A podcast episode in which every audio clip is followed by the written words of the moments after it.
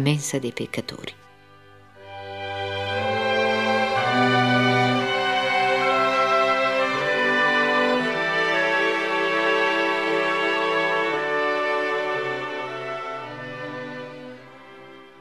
Suppongo di essere nata in un paese immerso nelle nebbie più fitte, di non aver mai contemplato l'aspetto ridente della natura inondata, trasfigurata dallo splendore del sole. Ma fin dalla mia infanzia, è vero, odo parlare di tali meraviglie. So che il paese in cui mi trovo non è la mia patria, che la mia patria è un altro, al quale devo incessantemente aspirare.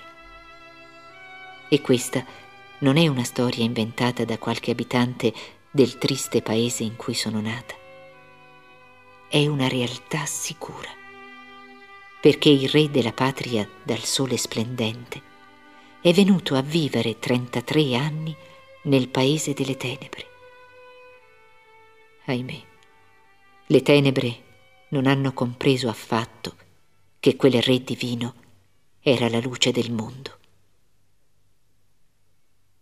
Ma Signore, la vostra figliola l'ha compresa, la vostra luce divina e vi chiede perdono per i suoi fratelli. Essa accetta di mangiare, per tutto il tempo che voi vorrete, il pane del dolore e non vuol davvero alzarsi prima del giorno da voi segnato da questa mensa colma di amarezza, alla quale mangiano i poveri peccatori. Ma non può essa dire in nome proprio, a nome dei suoi fratelli, abbiate pietà di noi, Signore, perché siamo poveri peccatori. Signore, rimandateci giustificati.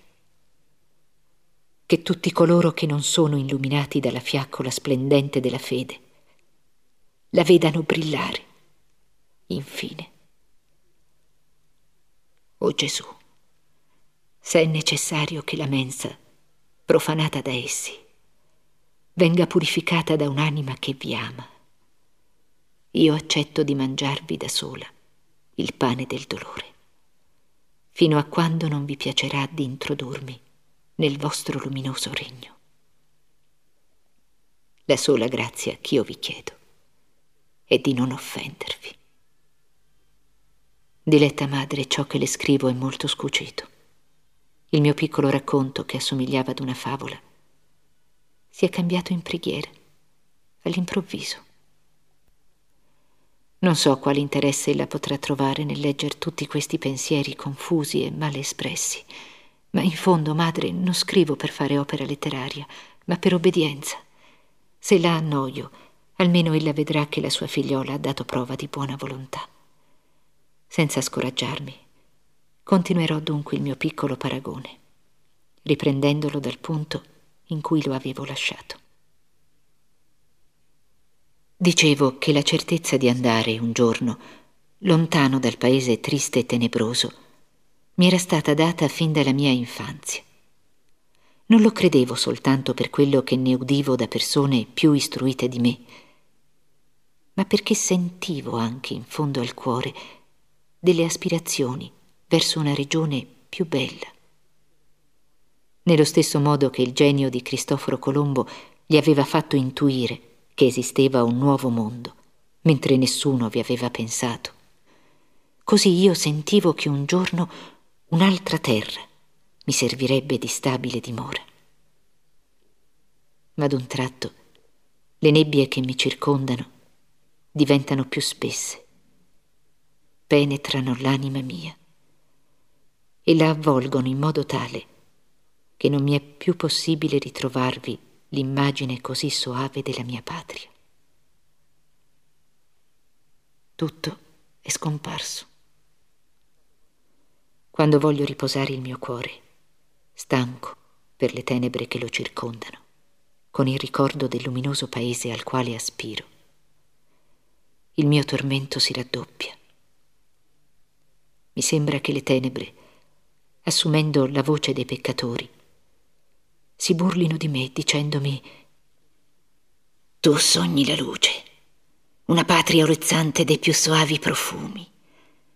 Tu sogni il possesso eterno del creatore di tutte queste meraviglie. Tu credi uscire un giorno dalle nebbie che ti circondano. Avanza, avanza. Rallegrati della morte che ti darà non ciò che speri, ma una notte ancor più profonda. La notte del nulla.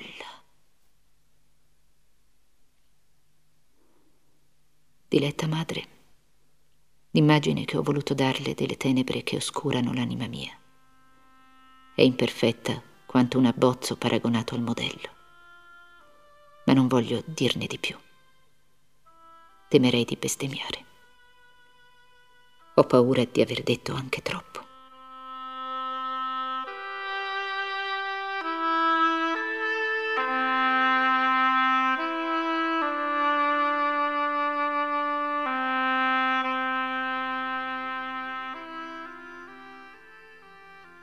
Teresa canta ciò che vuol credere.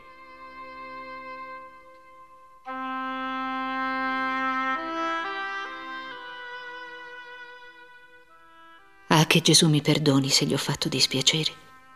Ma egli sa bene che pur non avendo il godimento della fede, cerco almeno di farne le opere. Credo di aver fatto più atti di fede da un anno a questa parte che in tutta la mia vita. Ad ogni nuova occasione di combattimento, quando il mio nemico viene a provocarmi, mi conduco da valoroso, sapendo che è una viltà il battersi in duello, volto le spalle al mio avversario senza degnarmi di guardarlo in faccia. Ma corro verso il mio Gesù e gli dico di essere pronta a versare il mio sangue fino all'ultima goccia per confessare che esiste un paradiso. Gli dico che sono felice di non gioire del pensiero del bel paradiso stando su questa terra, affinché egli si degni di aprirlo per l'eternità ai poveri increduli. Perciò, malgrado questa prova che mi toglie ogni consolazione, Posso tuttavia esclamare, Signore, voi mi colmate di gioia con tutto quel che fate. Infatti, vi è forse gioia più grande di quella di soffrire per vostro amore. Più il patire è intimo, meno appare agli occhi delle creature, più vi rallegra, mio Dio. Ma se, cosa impossibile, doveste voi stesso ignorare la mia sofferenza, sarei ugualmente felice di possederla, se per mezzo di questa potessi impedire o riparare un solo peccato contro la fede. Le sembrerà forse, diletta madre, che io esageri la mia prova.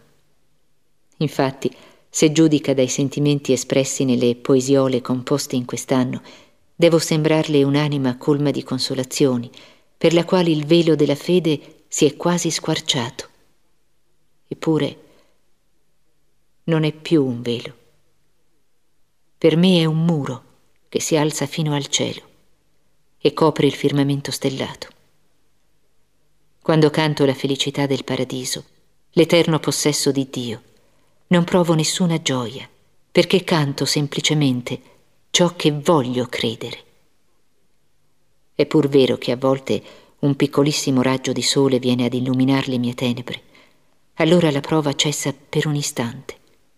Ma poi il ricordo di quel raggio di sole, invece di darmi conforto, rende le mie tenebre ancora più spesse.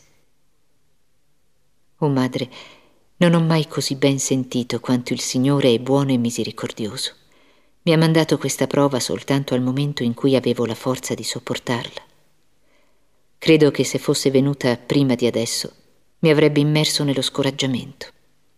Adesso toglie semplicemente tutto quello che di soddisfazione naturale poteva infiltrarsi nel desiderio che avevo del paradiso.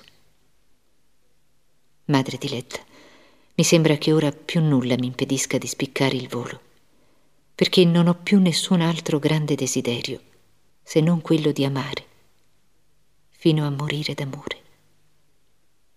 Madre diletta, sono tutta stupita vedendo quello che le ho scritto ieri.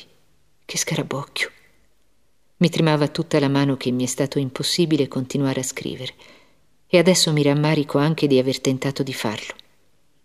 Spero che oggi mi riesca di scrivere in modo più leggibile, poiché non sto più nel lettino, ma in una poltroncina tutta bianca.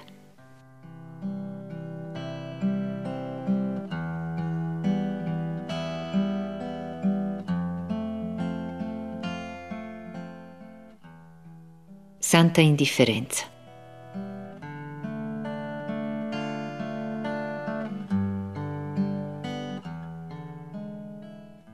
Oh madre mia, vedo bene che le cose che le dico non hanno concatenazione tra loro. Ma prima di parlarle del passato, sento il bisogno di dirle i miei sentimenti attuali. Forse più tardi ne avrò perduto il ricordo. Innanzitutto voglio dirle quanto sono commossa per tutte le sue delicatezze materne. Ah, lo creda, madre diletta. Il cuore della sua figliola è colmo di riconoscenza e non dimenticherà mai tutto quel che le deve. Madre mia, ciò che mi commuove maggiormente è la novena che lei fa a Nostra Signora delle Vittorie. Sono le messe che fa celebrare per ottenere la mia guarigione. Sento che tutti questi tesori spirituali fanno un gran bene all'anima mia. Al principio della novena le dicevo, madre, che bisognava che la Madonna mi guarisse oppure mi portasse in paradiso, perché trovavo molto triste per lei e per la comunità il peso di una monaca giovane malata. Adesso accetto di stare ammalata per tutta la vita, se ciò fa piacere al buon Dio, e consento anche ad avere una vita molto lunga. La sola grazia che desidero è che questa vita sia spezzata dall'amore. Oh, non temo una vita lunga, non rifiuto il combattimento, poiché il Signore è la roccia su cui sono innalzata, e addestra le mie mani alla pugna e le mie dita alla guerra. Egli è il mio scudo ed io spero in lui. Non ho mai chiesto al Signore di morir giovane, per quanto abbia sempre sperato che fosse questa la sua volontà.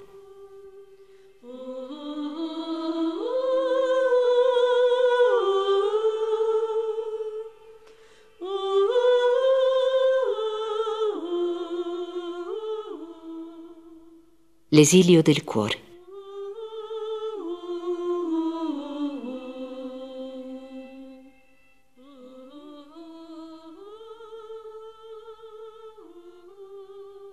Spesso il buon Dio si contenta del desiderio di lavorare per la sua gloria.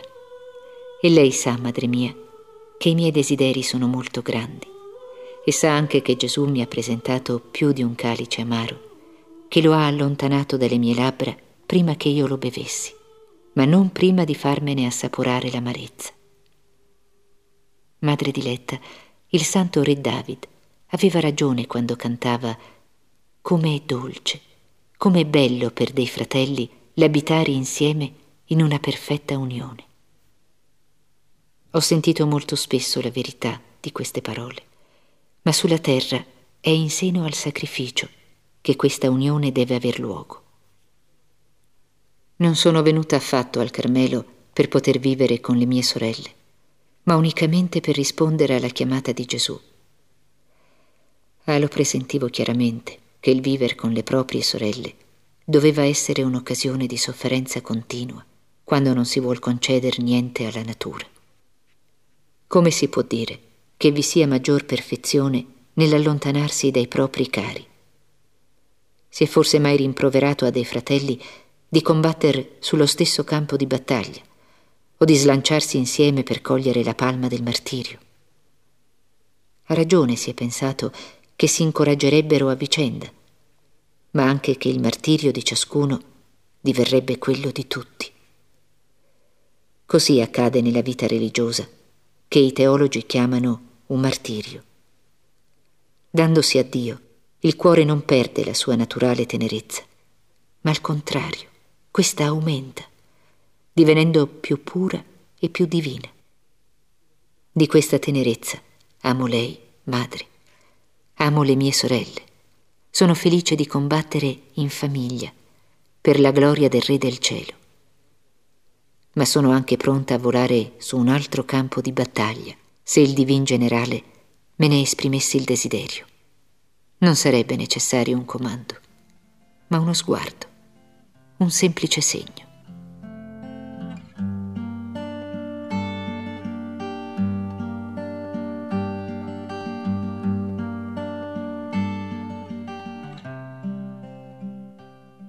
Desiderio della terra di missione.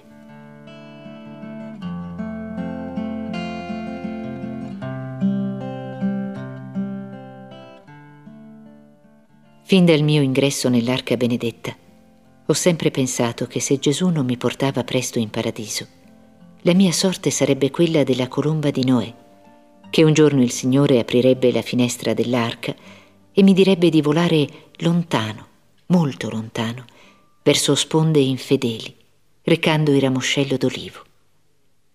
E questo pensiero mi ha dilatato l'anima, mi ha librato al di sopra del creato intero. Compresi, madre mia, che anche al Carmelo possono esservi separazioni, che soltanto in cielo l'unione sarà completa ed eterna. Perciò ho voluto che l'anima mia abitasse già nei cieli che non considerasse le cose terrene se non da lontano. Accettai non soltanto di esiliarmi in mezzo ad un popolo sconosciuto, ma ciò che mi era molto più amaro, accettai l'esilio per le sorelle mie. Non dimenticherò mai il 2 agosto 1896, giorno della partenza dei missionari, in cui seriamente si trattò della partenza di Madre Agnese di Gesù. Ah, non avrei voluto fare un solo gesto per impedirle di partire.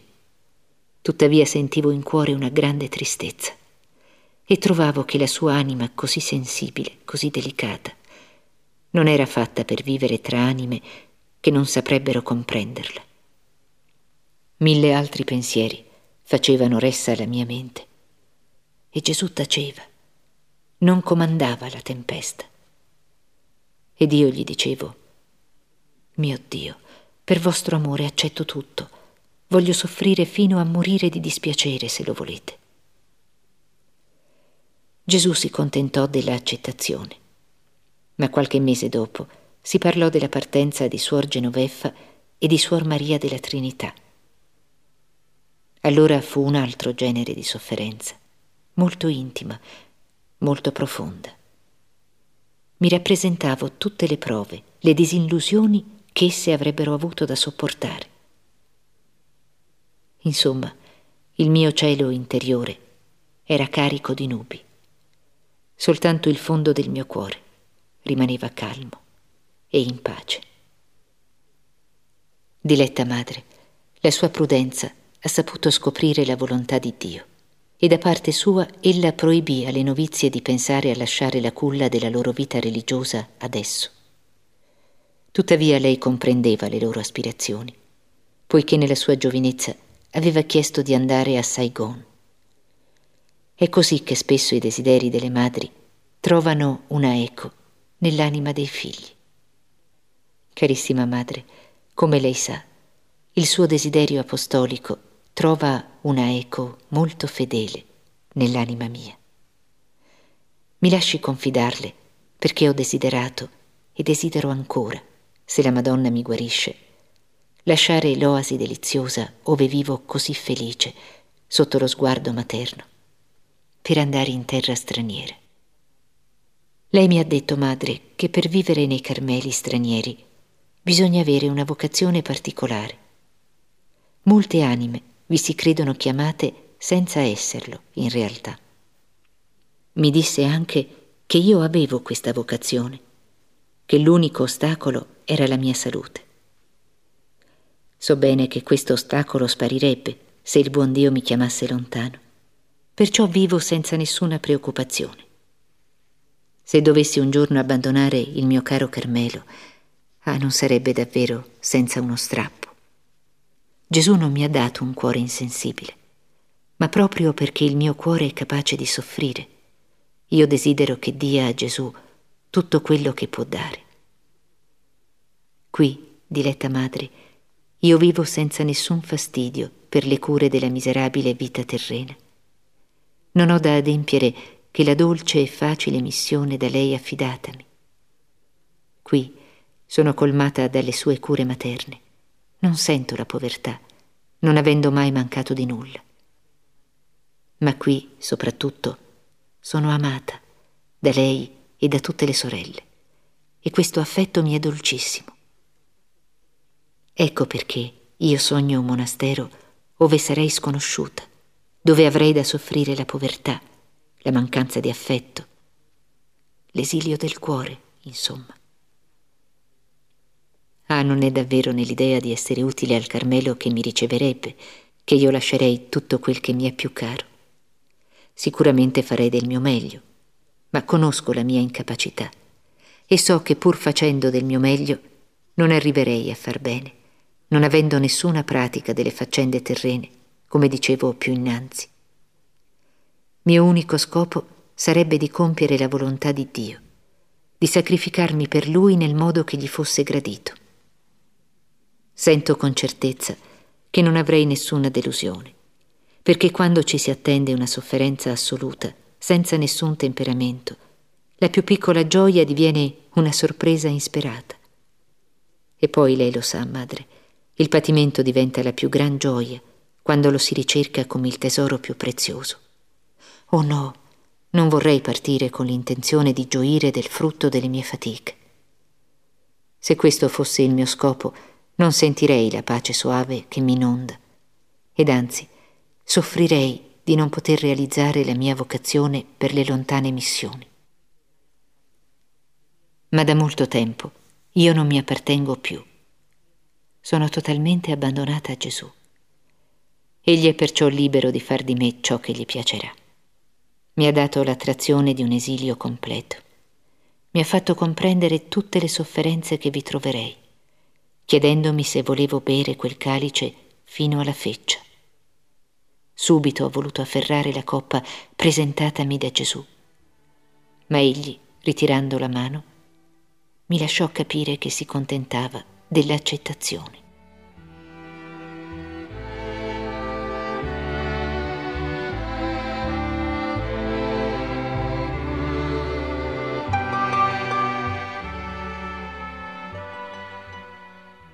L'obbedienza soprannaturale.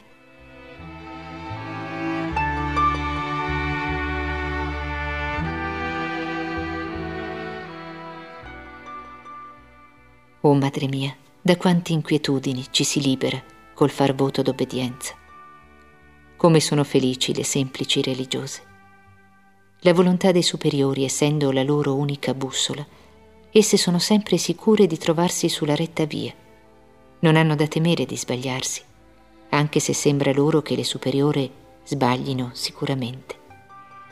Ma se si smette di consultare l'infallibile bussola, quando ci si allontana dalla via da essa segnata col pretesto di far la volontà di Dio, il quale non illuminerebbe bene coloro che pur tuttavia ne tengono il posto, l'anima si smarrisce subito in aridi sentieri, in cui l'acqua della grazia le viene presto a mancare. Diletta madre, ella è la bussola che Gesù mi ha dato per condurmi sicuramente alla sponda dell'eternità. Come mi è dolce fissare su di lei il mio sguardo e poi compiere la volontà del Signore. Da quando Egli permette che io soffra le tentazioni contro la fede, ha molto aumentato nel mio cuore lo spirito di fede il quale mi mostra in lei non soltanto una madre che mi ama e che amo, ma soprattutto Gesù, vivente nell'anima sua, e che mi comunica per mezzo di lei la sua volontà divina.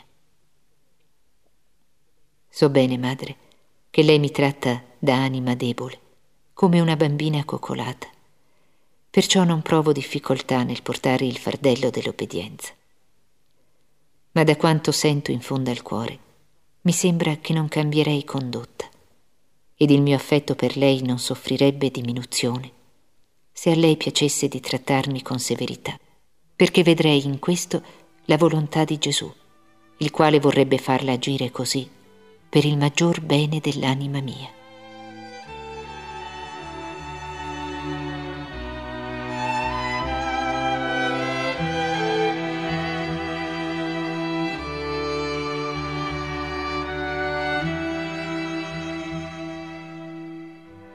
Lumi sulla carità.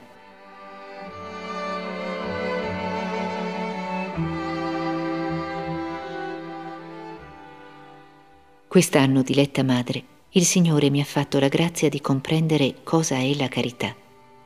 Prima lo comprendevo, sì, ma in modo imperfetto. Non avevo approfondito questa parola di Gesù. Il secondo comandamento è simile al primo. Amerai il prossimo tuo come te stesso. Mi applicavo soprattutto ad amare Dio ed amandolo compresi come il mio amore non doveva tradursi soltanto in parole, perché non coloro che dicono Signore, Signore entreranno nel regno dei cieli, ma coloro che fanno la volontà di Dio.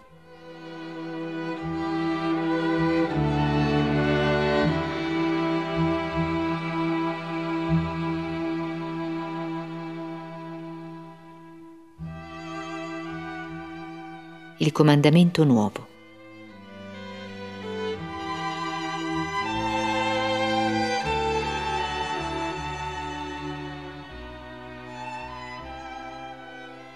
Questa volontà Gesù l'ha rivelata diverse volte, dovrei dire ad ogni pagina del suo Vangelo. Ma all'ultima cena, quando egli conosce che il cuore dei suoi discepoli brucia di un più ardente amore per lui, che si era dato ad essi nell'ineffabile mistero della sua Eucaristia, questo dolce Salvatore vuol dar loro un comandamento nuovo e dice con tenerezza inesprimibile vi do un comandamento nuovo. È che vi amiate scambievolmente. E come io ho amato voi, vi amiate gli uni con gli altri. Il segno da cui tutti conosceranno che siete miei discepoli è che vi amiate scambievolmente. In qual modo Gesù ha amato i suoi discepoli? E perché li ha amati? Ah, non erano davvero le loro qualità naturali che potevano attrarre il suo amore.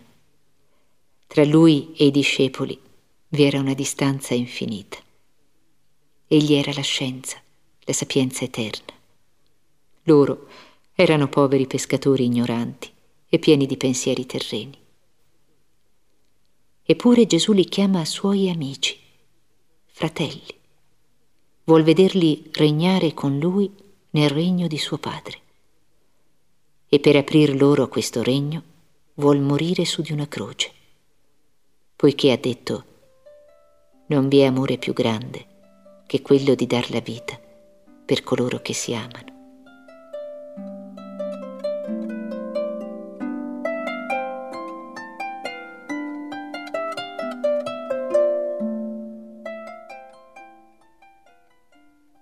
Le esigenze della carità.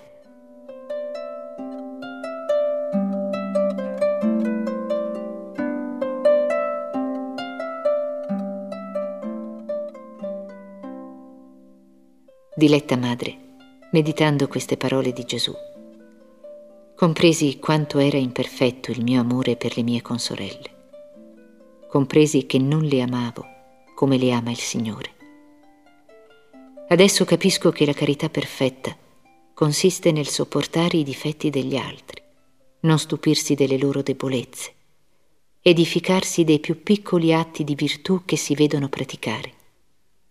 Ma soprattutto comprendo che la carità non deve assolutamente restar chiusa in fondo al cuore. Gesù avendo detto nessuno accende la lucerna per metterla sotto il moggio, ma la si mette sul candeliere, affinché illumini tutti coloro che abitano nella casa. Mi sembra che lampada sia la carità che deve illuminare, rallegrare non soltanto le persone che mi sono care, ma tutti coloro che si trovano nella casa, nessuno eccettuato. Quando il Signore aveva comandato al suo popolo di amare il prossimo come se stesso, egli non era ancora sceso sulla terra. Perciò, sapendo fino a che punto si ama la propria persona, non poteva chiedere alle sue creature un amore maggiore di questo. Ma quando Gesù fece per i suoi discepoli un comandamento nuovo, il comandamento suo proprio. Egli non parla più di amare il prossimo come se stesso, ma di amarlo come egli, Gesù, l'ha amato e lo amerà fino alla consumazione dei secoli. Ah, Signore, so che non comandate niente che sia impossibile. Voi conoscete meglio di me la mia debolezza, la mia imperfezione, e sapete bene che io non potrò mai amare le mie consorelle come le amate voi, se voi stesso, mio Gesù, non le amate anche in me. È perché volevate concedermi questa grazia che avete fatto un comandamento nuovo. Come mi è caro poiché mi dà la sicurezza che la vostra volontà è di amare in me tutti coloro che voi mi comandate di amare.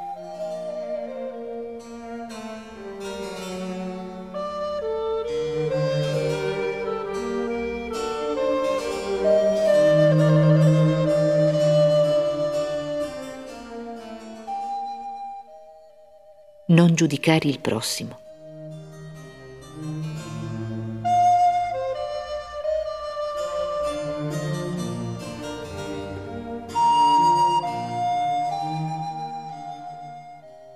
Sì, lo sento, infatti. Quando sono caritatevole, è soltanto Gesù che agisce in me. Più sono unita a Lui, più amo tutte le mie sorelle.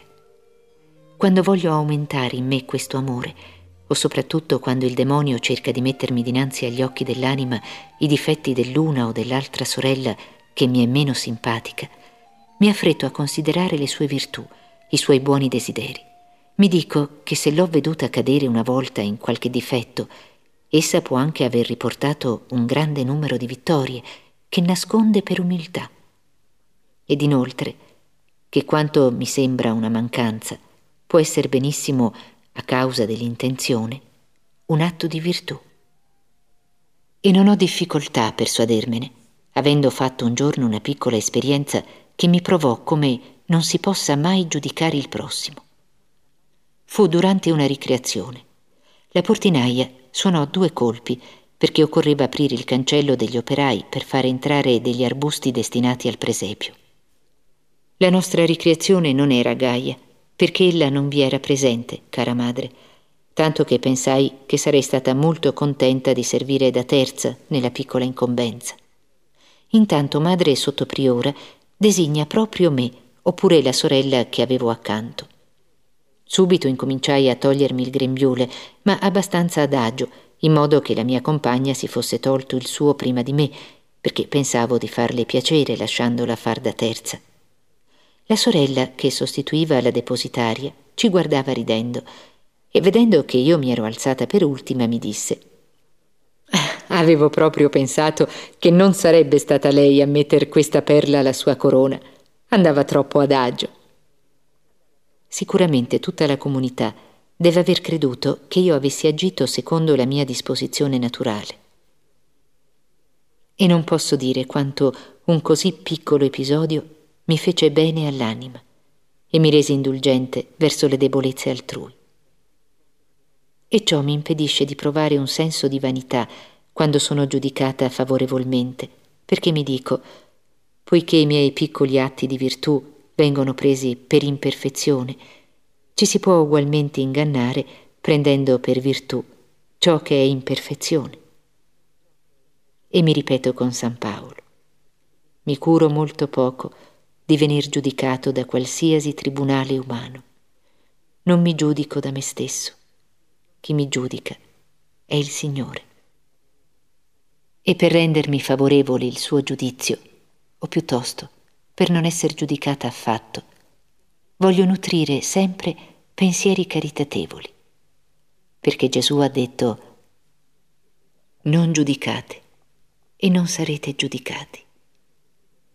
Madre mia, leggendo queste righe lei potrebbe credere che il praticare la carità non mi sia difficile, ed è vero.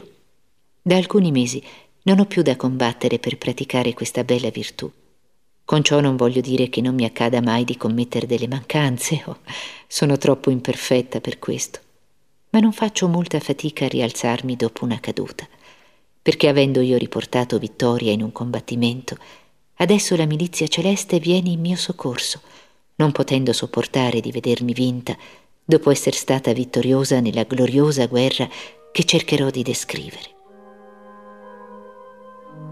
Esempi di carità. In comunità si trova una suora che ha il talento di spiacermi in ogni cosa.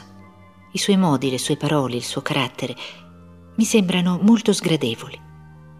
Tuttavia è una santa religiosa che deve essere molto gradita al buon Dio.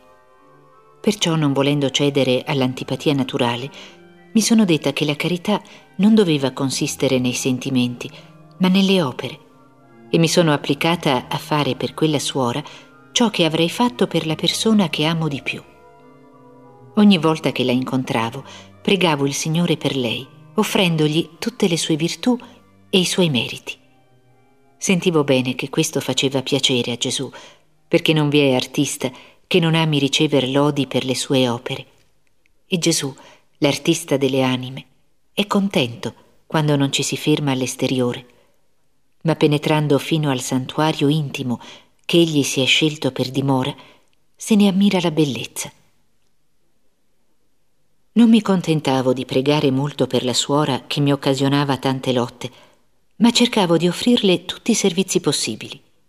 E quando avevo la tentazione di risponderle in modo spiacevole, mi contentavo di farle il mio miglior sorriso e cercavo di sviare la conversazione, poiché l'imitazione dice che è meglio lasciare ognuno nella sua opinione che fermarsi a contestare.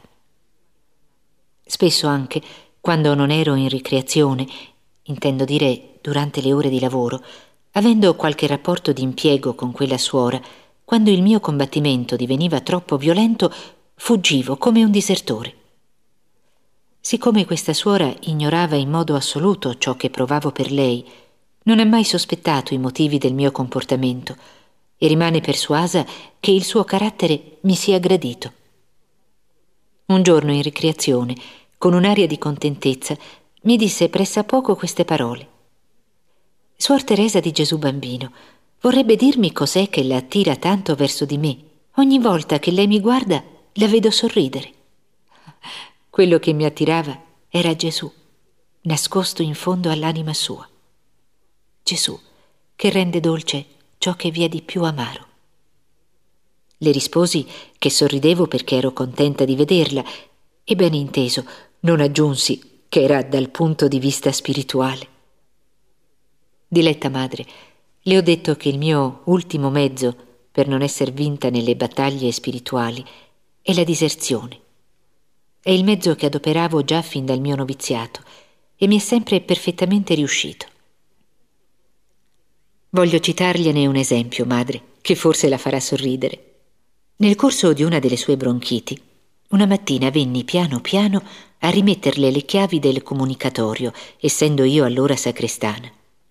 In fondo non mi dispiaceva di avere quell'occasione di vederla, anzi, ne ero molto contenta, ma mi guardavo bene dal darlo a vedere. Una suora animata da santo zelo e che tuttavia mi voleva molto bene, vedendomi entrare presso di lei, credette che io l'avrei svegliata e volle prendermi le chiavi. Ma ero troppo scaltra per dargliele e cedere i miei diritti. Dissi perciò alla sorella, il più cortesemente possibile, che io desideravo quanto lei di non svegliare la madre e che stava a me di restituire le chiavi. Ora comprendo che sarebbe stato molto più perfetto cedere a quella consorella giovane, è vero, ma sempre più anziana di me. Allora non lo comprendevo. Perciò, volendo assolutamente entrar dietro a lei, che spingeva la porta per impedirmi di passare, il contrattempo che temevamo accadde. Il rumore che facemmo le fece aprire gli occhi, madre. Allora tutto ricadde su di me. La povera suora, alla quale avevo resistito, si mise a sciorinare tutto un discorso il cui senso era è Suor Teresa di Gesù Bambino che ha fatto rumore, mio Dio, com'è fastidiosa, eccetera, eccetera, eccetera. Io che pensavo tutto il contrario. Avevo molto desiderio di scolparmi. Felicemente mi venne un'idea luminosa Mi dissi che certamente se avessi incominciato a difendermi non avrei potuto conservare la pace dell'anima mia. Sentivo anche di non possedere abbastanza virtù per lasciarmi accusare senza dir nulla. La mia ultima tavola di salvezza era dunque la fuga. Pensato e fatto. Partii senza fanfara né tamburi, lasciando la suora continuare il suo discorso, che somigliava proprio alle imprecazioni di Camilla contro Roma. Il cuore mi batteva tanto forte che mi fu impossibile arrivare lontano e mi sedetti per le scale a godere in pace dei frutti della mia vittoria. Questo non è certo del valore, non è vero, diletta madre? Ma tuttavia credo sia meglio non esporsi alla battaglia quando la sconfitta è sicura. Ahimè, quando ripenso al tempo del mio noviziato, come vedo quanto ero imperfetta. Mi facevo dei cruci per cose da poco, di cui rido adesso. Com'è buono il Signore di aver fatto crescere l'anima mia, di averle dato le ali. Tutte le reti dei cacciatori non saprebbero intimorirmi, poiché invano si gettano reti dinanzi agli occhi di coloro che hanno le ali. Indubbiamente più tardi, il tempo in cui sono mi sembrerà anche pieno di imperfezioni, ma adesso non mi stupisco più di niente, non mi rattristo nel vedermi la debolezza stessa, al contrario, è in questa che mi glorio e mi attendo ogni giorno di scoprire in me nuove imperfezioni, ricordandomi che la carità copre la moltitudine dei peccati attingo a questa feconda miniera che Gesù mi ha aperto dinanzi.